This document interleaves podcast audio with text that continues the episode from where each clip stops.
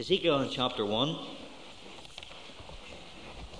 Ezekiel chapter 1. And what I want to do for you this evening is lay a foundation that I believe will be essential for the weeks that lie ahead. So do bear with me. We'll be looking at verse 1 specifically this evening, but we won't be looking at too much of chapter 1 tonight. I want to lay the foundation and the context of this great book that we hope to study in the weeks that lie ahead. Verse 1 of chapter 1. Now it came to pass in the thirteenth year, or the thirtieth year, in the fourth month, in the fifth day of the month, as I was among the captives by the rivers of Chebar, that the heavens were opened, and I saw visions of God. In the fifth day of the month, which was the fifth year of King Jehoiachin's captivity, the word of the Lord came expressly unto Ezekiel, the priest, the son of Buzi, in the land of the Chaldeans by the river of Chebar. And the hand of the Lord was there upon him. I think you would agree with me that false assurances are awful things. To be under a delusion or to be under a false assurance, on occasions, humanly speaking, can be fatal. But if we broaden that concept of a false illusion and assurance into the spiritual sphere, we find that false assurances can lose men and women their eternal immortal souls. As we go through the Old Testament scriptures and specifically the minor and major prophets, we find that the Old Testament people of God, more often than not, were under false assurances. They had deluded themselves. On many occasions, and we've seen it in recent days in the book of Habakkuk and Haggai, when the prophets of God, the men of God, came unto the people of God with the message of God, all they did was protest. It seemed to go against their lifestyle, everything they held dear. The prophets of God that came to them were a threat. And so we hear protests. And we hear them within the book of Ezekiel also, where the people of God say, Can God judge his chosen people? Prophets of judgment come. Prophets of righteousness come and declare God's judgment. God's wrath will be poured out upon the people of God. And the people of God object and say, But we are God's chosen people.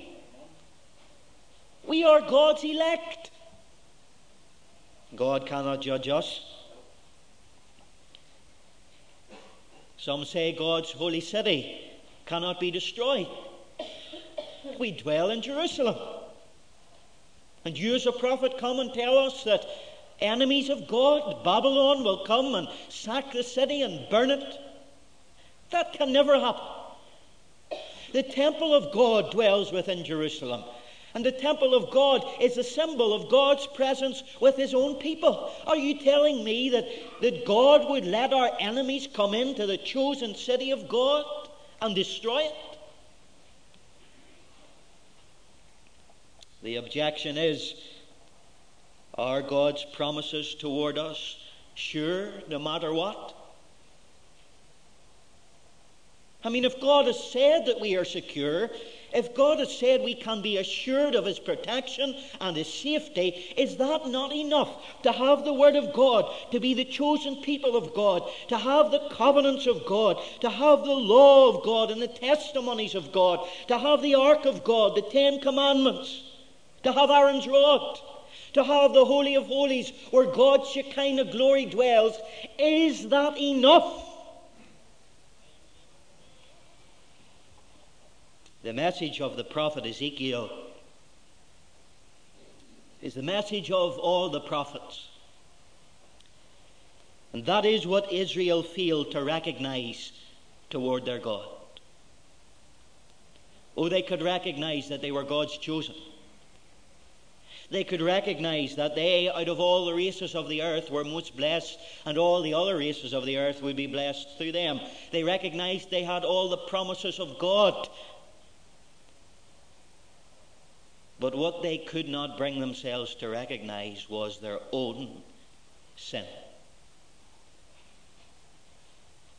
And in failure to recognize their sin, they failed to recognize the holy God that they were called to serve. They continued sinning. And as they continued to sin, they assumed that God's smile would always be upon them, no matter what they did, because they were God's people, because they were in the covenant of promise, because God had shone on them in days gone by. They felt that they were secure, that they couldn't be moved from the firm foundation of Zion.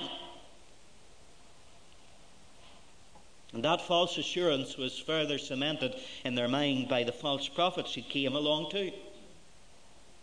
And they simply agreed with that mindset. They preached peace, peace when there was no peace. And in the first deportation of the children of Israel to Babylon, you find that in the little concentration camps all around the nation of Babylon, that these false prophets were going around and, and prophesying falsely, telling the people, Don't worry, you're out of the land of promise now, but God's promises are still towards you. You are still God's people. God loves you. God is still smiling upon you. And just in a few days, a few weeks, perhaps even at the most a few months, God will send an army from Jerusalem and he will defeat your enemies and he will bring you all back home to the land of Zion. Then the second deportation took place. Then the third deportation. And with the third deportation of Jews from the city of Jerusalem, the Babylonian Empire burnt it to the ground. And Jeremiah, a contemporary of Ezekiel, is heard to say in response to the messages of the false prophets who speak peace, peace, when there is no peace. The cry of God's people goes up the harvest is past, the summer is ended, and we are not saved. What was Israel's mistake? Their mistake was they failed to grasp the abominable nature of sin and the terrible holiness of God Almighty. We are saved. And I believe very strongly in the eternal security of the believer. But you know something? If any doctrine that we have and believe and hold on to dearly becomes a cloak of false security, of a false assurance that will make us numb to sin and numb to the holiness of God, we must beware. If anything in our lives makes us numb to the awfulness of sin and to the goodness and the righteousness of God, there may be something wrong with the balance in our doctrine. For the consequence, as we look at the prophet Ezekiel, is this that if we do not realize the, the awfulness of our sin and the holiness of our God, we will cause the glory of God, the presence of the Holy Spirit, His fullness, if you want to say the candlestick of the Lord Jesus Christ within His church, there is the danger that we cause the glory to depart.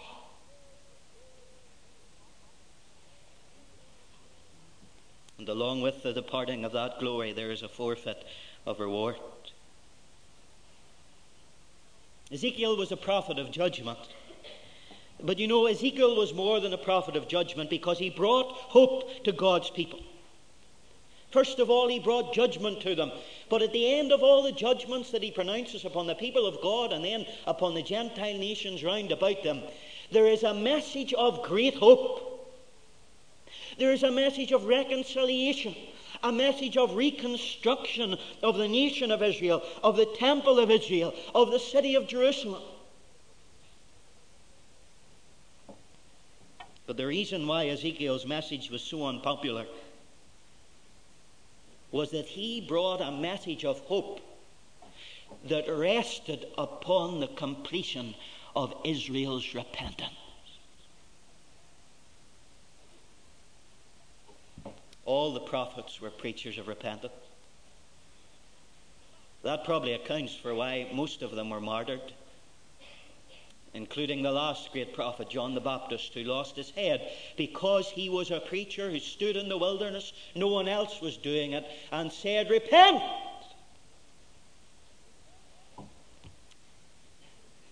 And what often happens is when the people of God do not repent, in order that God drives them to that holy act of repentance, He must discipline them.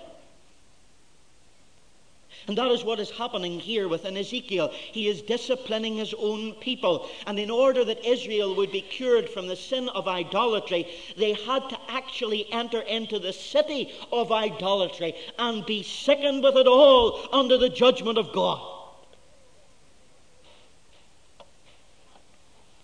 And so we find Judah in Babylon. We find them singing the psalm, Psalm 137 By the rivers of Babylon, there we sat down. Yea, we wept when we remembered Zion. We hanged our harps upon the willows in the midst thereof. For there that carried us away captive required of us a song. And they that wasted us required of us mirth, saying, Sing us one of the songs of Zion. How shall we sing the Lord's song in a strange land? Away from Jerusalem. Away from God's physical, visible presence upon the earth, Israel are separated from all that they know to be a closeness and a nearness to God. And here they are in Babylon But isn't it amazing that while this remnant of Judah sits by the rivers singing depressing songs, that in verse 1 of Ezekiel chapter 1 you find a man. And while all around is despairing, what a contrast. While these people have already put up their harps on a willow tree and sat down to weep and to mourn and to cry for the loss of Jerusalem, this man Ezekiel is seeing visions of God. Ezekiel sits by the river Chebar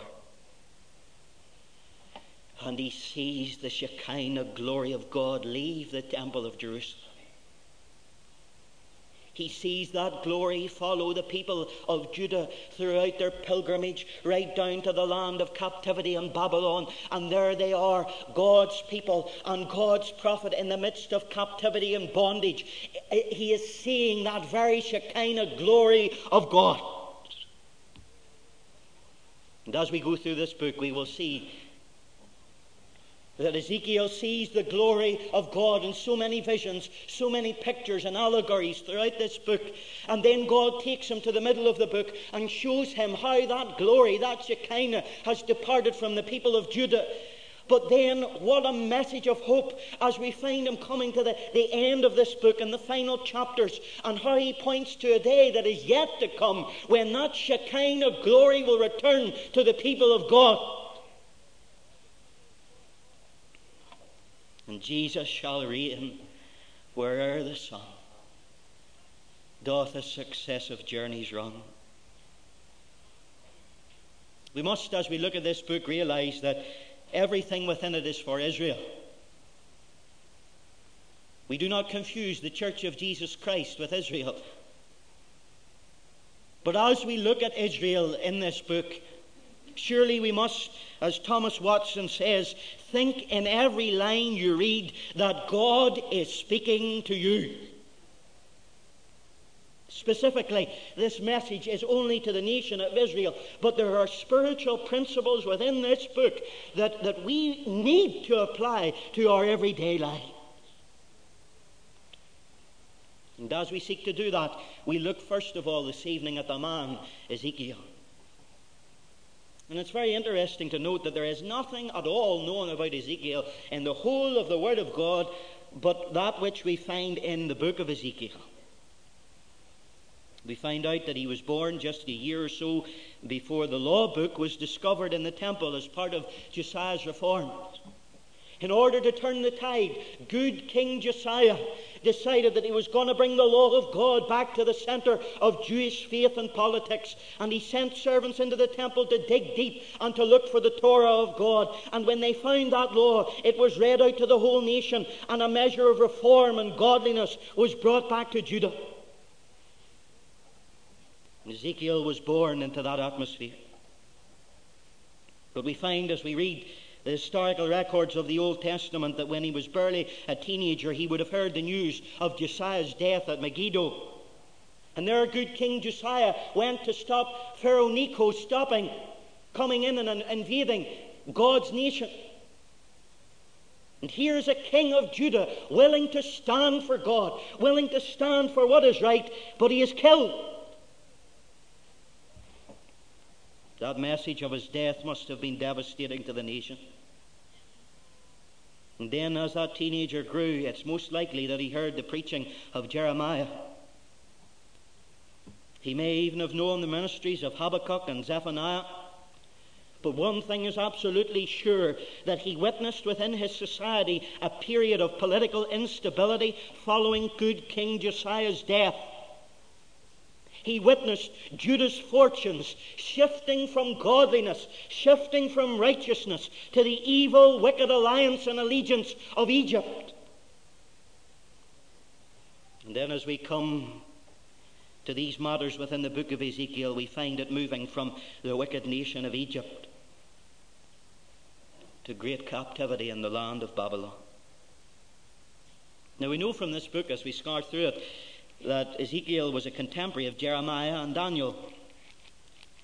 And by this time, Jeremiah was an old man. And if you can picture this in your mind, as we read this book, Jeremiah was ministering to a remnant of Jews in Egypt. Daniel was taken to the court of the king of Babylon and had become the prime minister of the whole of that empire.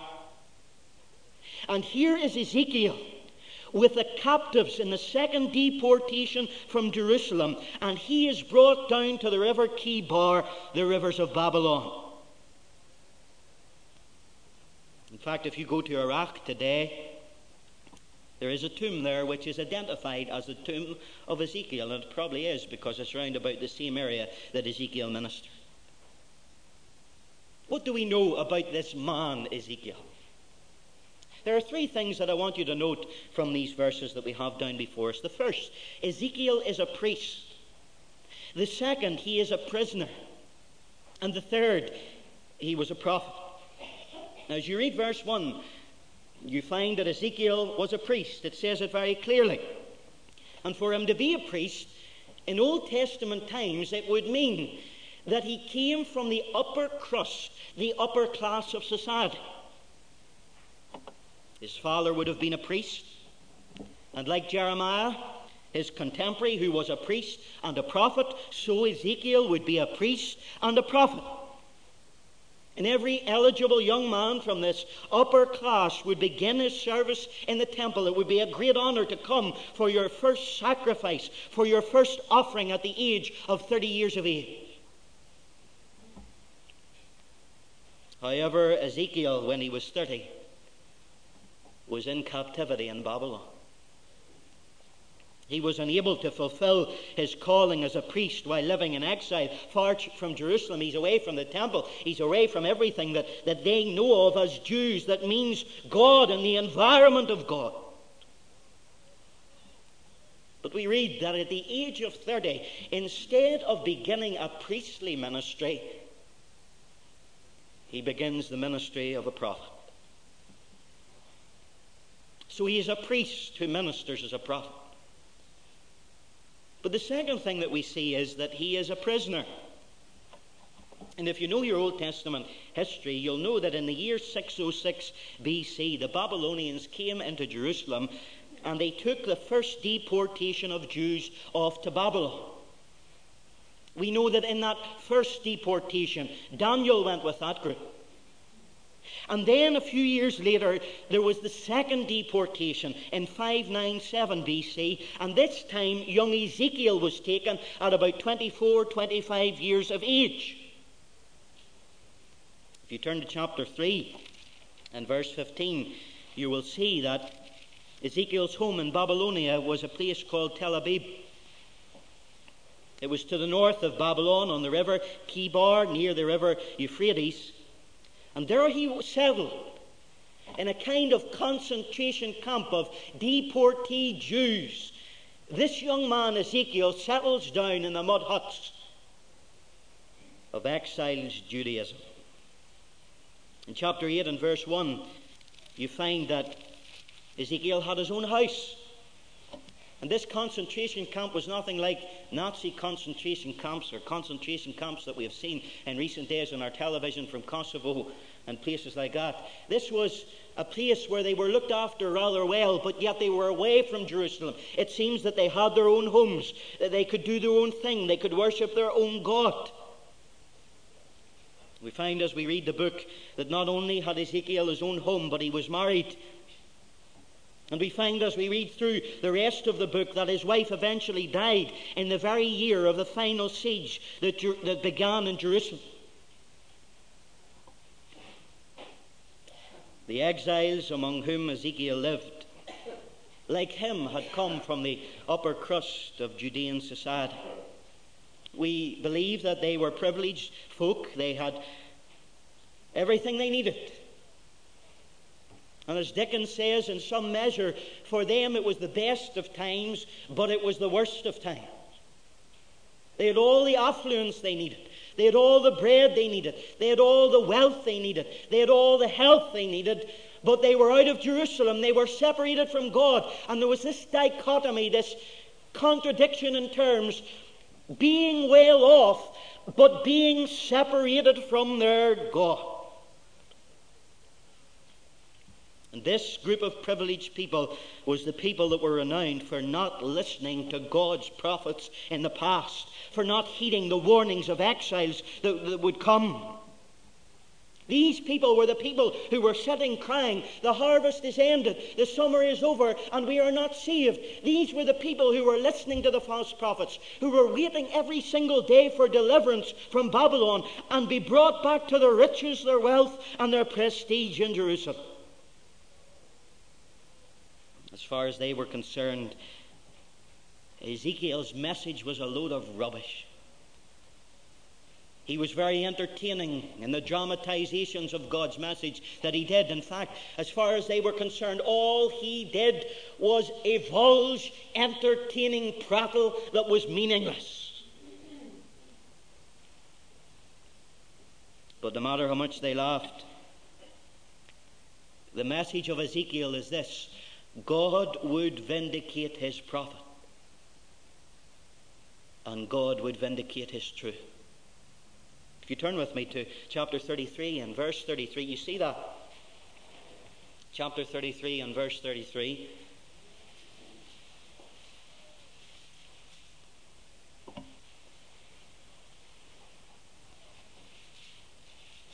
And out of all the crying of the ridicule of pagan Judaism, there comes this voice from God. And when this cometh to pass, lo, it will come. Then shall they know that a prophet hath been among them. Opposed to the message of the false prophets, the exile would not be short. They would not be delivered very soon. They would not be spared. In fact, many of them would be slaughtered in exile or would die in exile.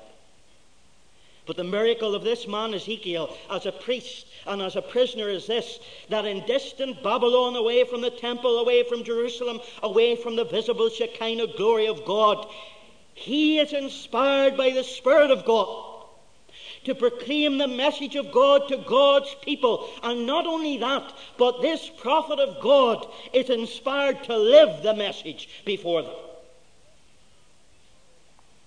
And that brings us to how he was a prophet. At 30 years old, he begins his prophetic ministry. He continues it for just over 20 years. He preaches this message, a message that no one will listen to, a message that no one seems to take heed to. And his prophetic ministry began in the fifth year after the arrival in the land of exile. Verse 2 shows us that.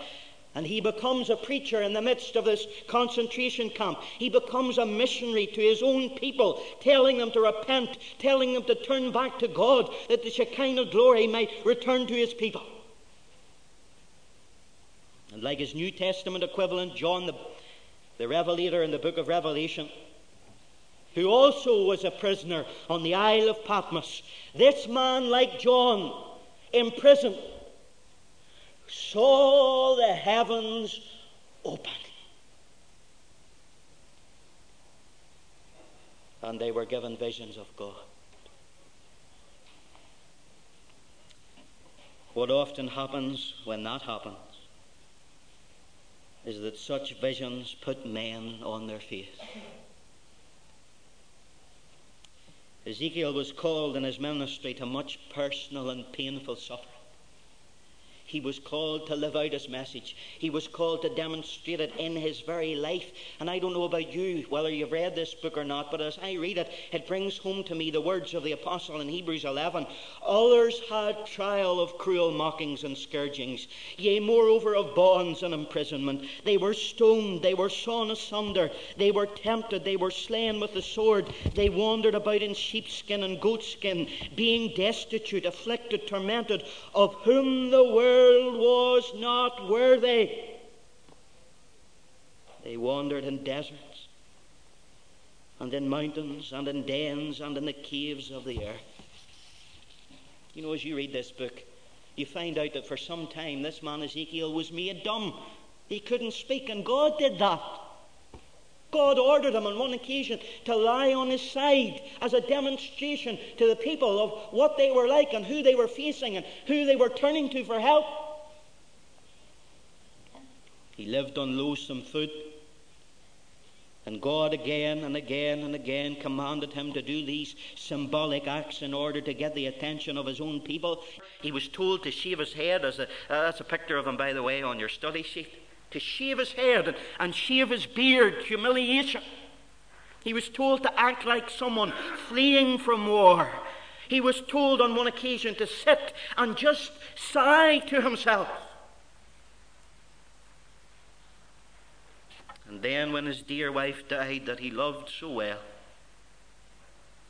and as it coincided with the final demolishing of the city of Jerusalem that it was meant to illustrate, that man of God was told, Today your wife has died, and today you shall not shed a tear.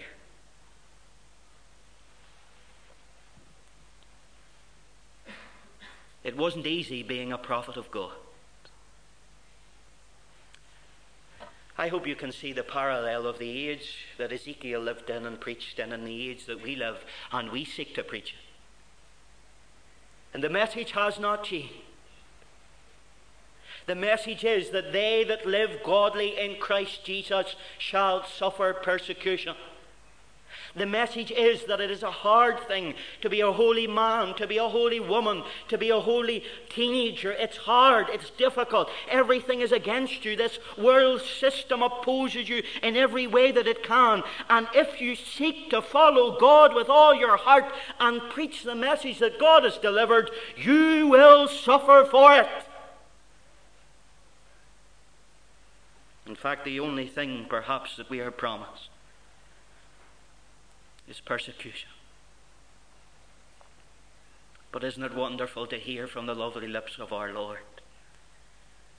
Blessed are you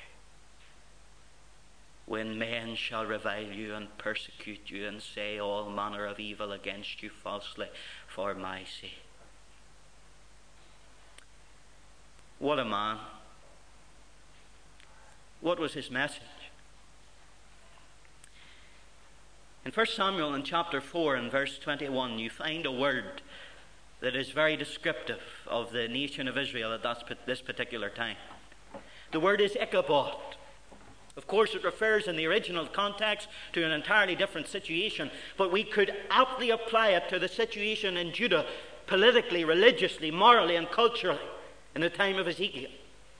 Ichabod, the glory has departed It summarizes the whole of this book, Ezekiel. The Shekinah glory has disappeared from God's people. That's what chapter 1 to 3 tell us. The glory that you're seeing now, Ezekiel, these great visions of God, chapters 1, 2, and 3, they have gone from my people. And in chapters 4 to 24, we read that specifically the departing glory from God's nation. And then in chapters 25 to 48, you find Ezekiel turns the tide and gives a message of hope that God's glory will return to Israel one day and there will be a temple rebuilt. And In chapter 48, if you wish to turn to it for a moment, you see that great climax the message of uh, the, the, the, prophet begins with Ichabod. The glory has departed. The Shekinah glory has disappeared. The only one that seems to be seeing it is the prophet Ezekiel. But God pronounces a message of hope. If they repent, God says in chapter 48 and verse 35, The Lord is there. Future prophet. The Lord will be there. This is a book of the glory of the Lord. The statement, the Lord God, appears over 200 times.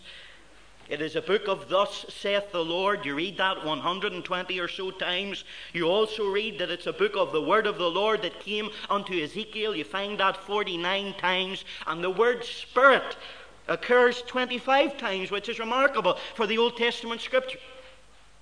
So you have here a prophet inspired by the Spirit of God, bringing the word of the Lord that came unto him, pronouncing, Thus saith the Lord, the Lord God over all the world, that his glory has departed from his people.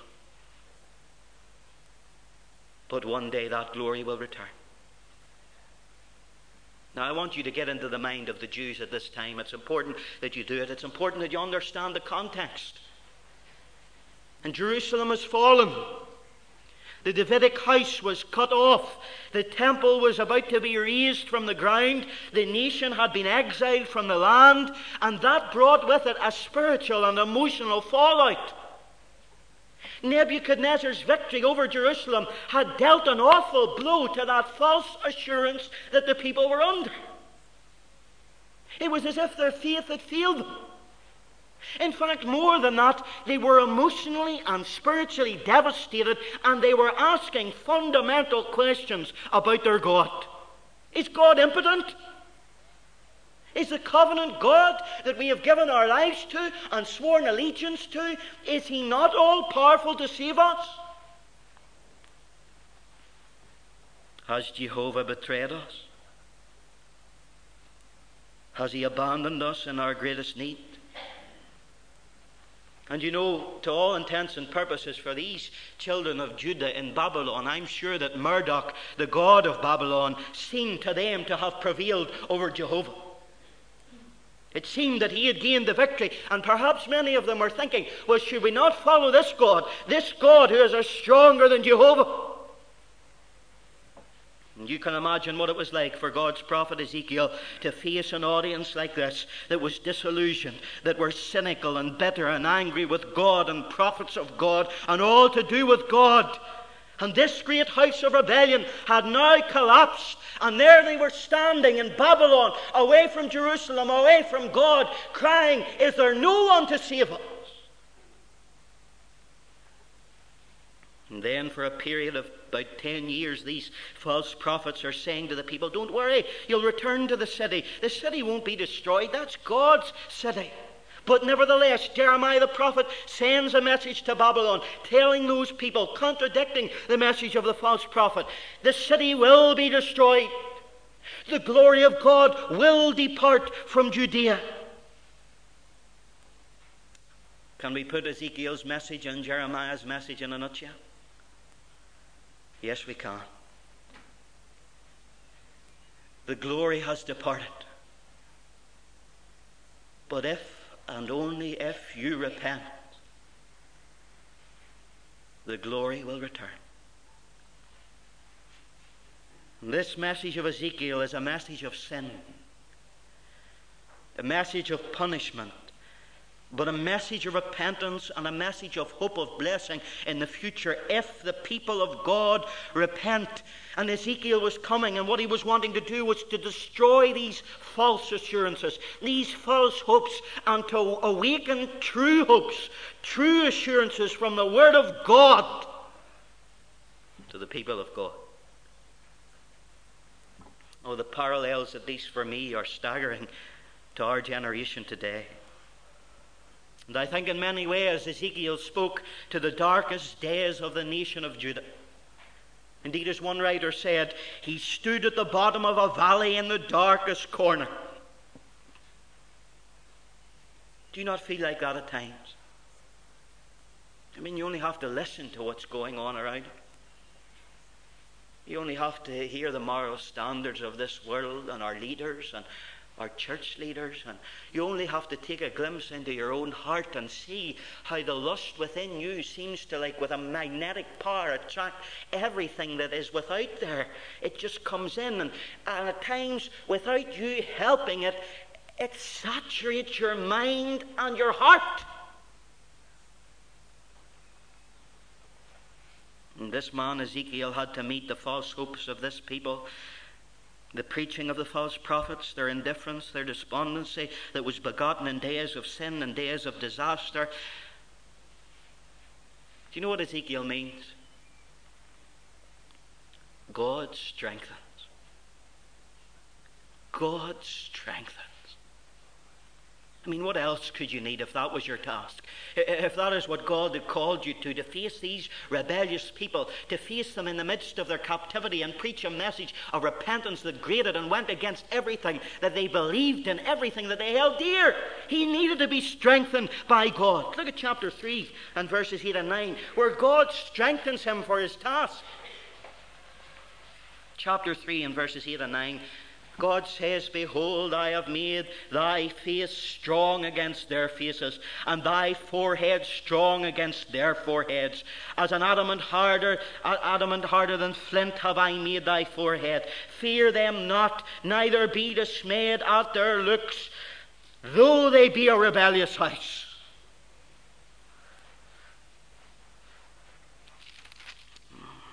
He needed his forehead strong. For this man would have to face everything that God's people threw at him. Now, there are several themes within the book of Ezekiel that comprise and summarize the message that God was giving through the prophet. And you find the four of them down on your sheet. And it really encapsulates everything that Ezekiel says. And the first, and to me the most significant item of the message of God through Ezekiel is the transcendent glory of the sovereign God.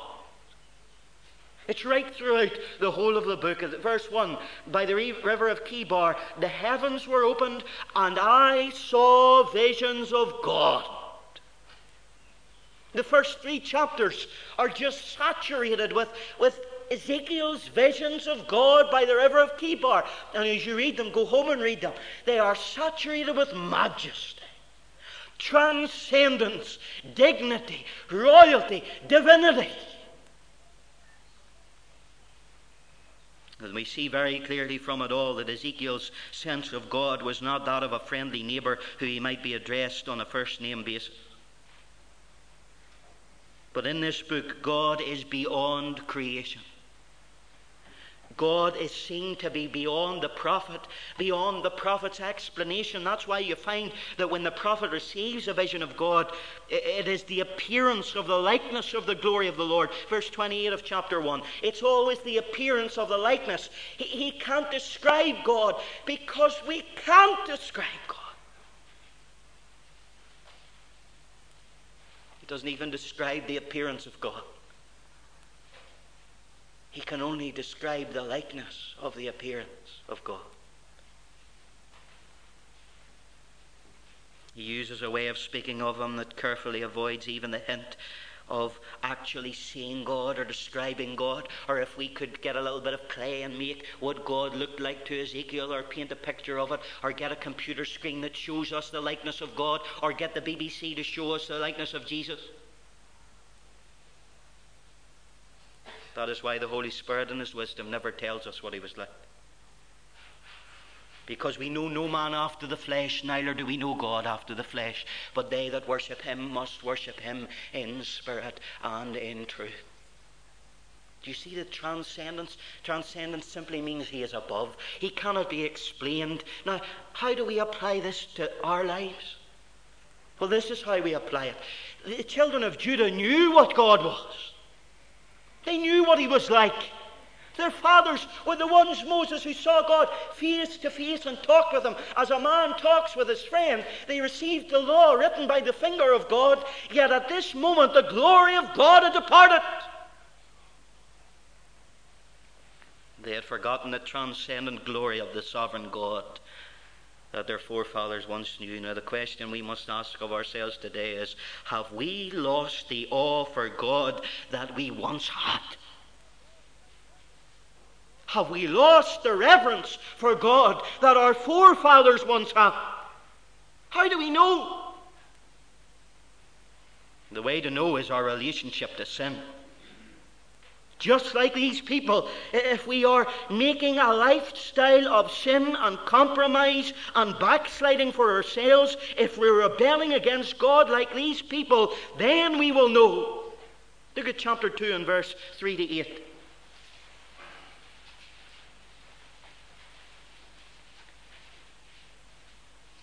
Verse 4 He looked, he beheld in the whirlwind. He saw a vision of God. Verse 5 Out of the midst thereof came the likeness of the four living creatures. There's so much, sorry, verse chapter 2, I'm in the wrong chapter. Chapter 2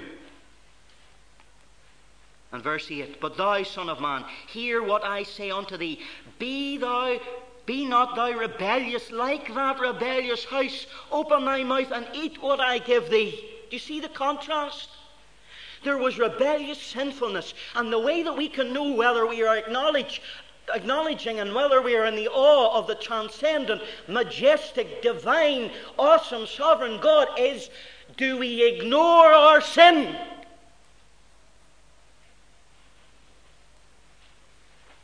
Do we rebel against God and expect Him to smile at us? You have the sovereignty of God throughout this whole book that He will make men and women know that He is the Lord. He will vindicate Himself. He will show that He has led His people into Babylon. God didn't let them go, God led them in. God did it. God was sovereign, bringing them through because He wanted those idolatrous children of God to go into that nation and be sick with all their captivity and idolatry and all the paganism and to come out a pure people. But secondly, the book tells us the utter sinfulness of mankind. And those two are always related, by the way. When a man sees visions of God, he always sees his own sinfulness because his sinfulness is uncovered. You see that in Isaiah 6 and verse 5 that Isaiah saw the Lord high and lifted up, and his greatness and glory filled the temple, and he said, Woe is me! For I am undone. I am a man of unclean lips. I dwell in the midst of a people of unclean lips, but mine eyes have seen the Lord. You know something? Their sins stretched throughout their history. And in fact, within this book, Ezekiel says that they acted like a prostitute, the people. From the day of their birth, they were like a whore. And they actually, in chapter 16, we don't have time to read it, chapter 16, verses 46 to 48, he says that they were worse than Sodom and Gomorrah. What does that tell us? We're going to find out in the weeks that lie ahead that God, the Holy Spirit, tells us in this book and right throughout His Word that sin cannot be swept under the carpet. It cannot be made beautiful. It cannot be ignored. It cannot be excused. It is ugly. It is dirty. It is offensive. It cannot coexist with the presence of a holy and a righteous God. Thirdly, we find the certainty of divine judgment upon sinners. In other words, it was the end of the road for Judah and Jerusalem. They were being cast out and if you want to liken it to the words of our Lord Jesus that we heard yesterday, The salt had lost its savour and was thrown out to the road and trodden under the foot of Babylonish men. Judah's destruction would be almost total, and its people would be scattered to the four winds. Ezekiel says that they would be made meat for the cooking pot, and they would be cooked until they turned into charred heap of ashes, chapter 24. No one would be able to save them. In fact, he says later in the prophecy even if Noah, Daniel, and Job were miraculously brought back from the dead and stand between them and God, even all their righteousness accumulated in aggregate could not save God's judgment from his people. In fact, he said there wasn't a prophet able to stand within the gap. That doesn't mean no one was willing. I'll tell you what it meant. Ezekiel was probably willing, but God made him dumb so that he couldn't stand in the gap. God was determined in his righteous wrath to judge sin, and he would judge it. The frightening thing that we find in chapter 9 and verse 6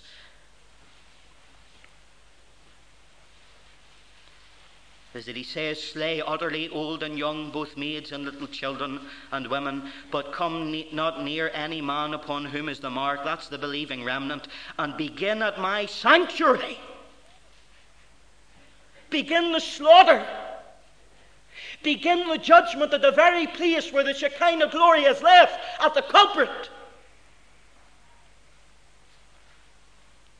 Is that not what Peter said in relation to the New Testament church? Judgment must begin at the house of the Lord. Fourthly and finally, it ends on a beautiful note because there is the message of the hope of future restoration through the King. You know, there are three prophets in the Word of God who wrote when they were out of the land. Only three. There was Ezekiel, there was Daniel, and there was John in the New Testament. And all three of them wrote what we call in theological terms apocalypse. Books that are highly symbolic in their language concerning God and judgment, but the books always end in a hopeful note for the future. And you can see that very clearly because in the New Testament, the book of Ezekiel is quoted at least 65 direct and indirect times, but 48 of those 65 are found in the book of the Revelation. The heart of the message of Ezekiel is this the glory is gone. The glory will remain gone until you repent.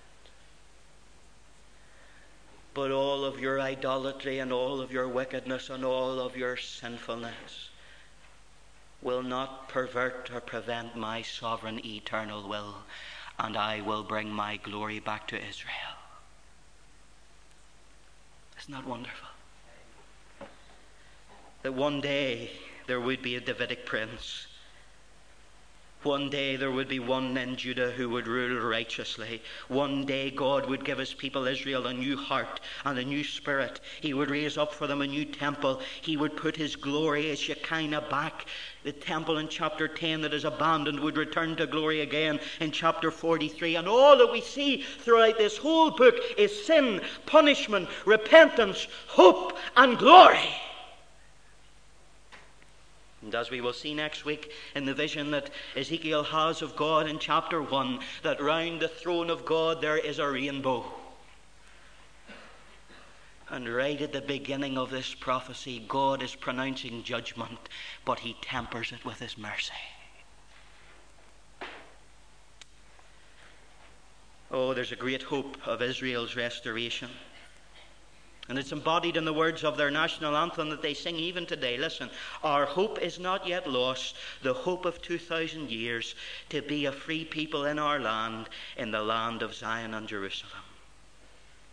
And one day in that land, a remnant once again will show forth the glory of God in Jerusalem. But let me finish on this note. As we look at these studies week after week after week, would we please, in God's name, learn from Israel?